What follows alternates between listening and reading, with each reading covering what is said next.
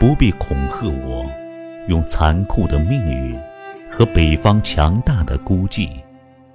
现在是我和你的第一个节日，这个节日名叫别离。我们不能在一起迎接霞光，无所谓。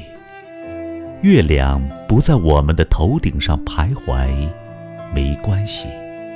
我今天要送给你的是世界上从未有过的一份厚礼，那是我水中的倒影，它印在黄昏不眠的溪水里；那是我的目光，仿佛陨落的星辰，无法返回天宇。那是我说话的回声，有气无力。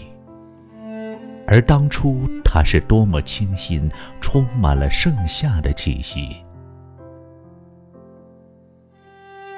为了让你不是浑身战栗的听到莫斯科郊外鸭群的流言蜚语，为了让十月的潮湿变得比五月的爱抚。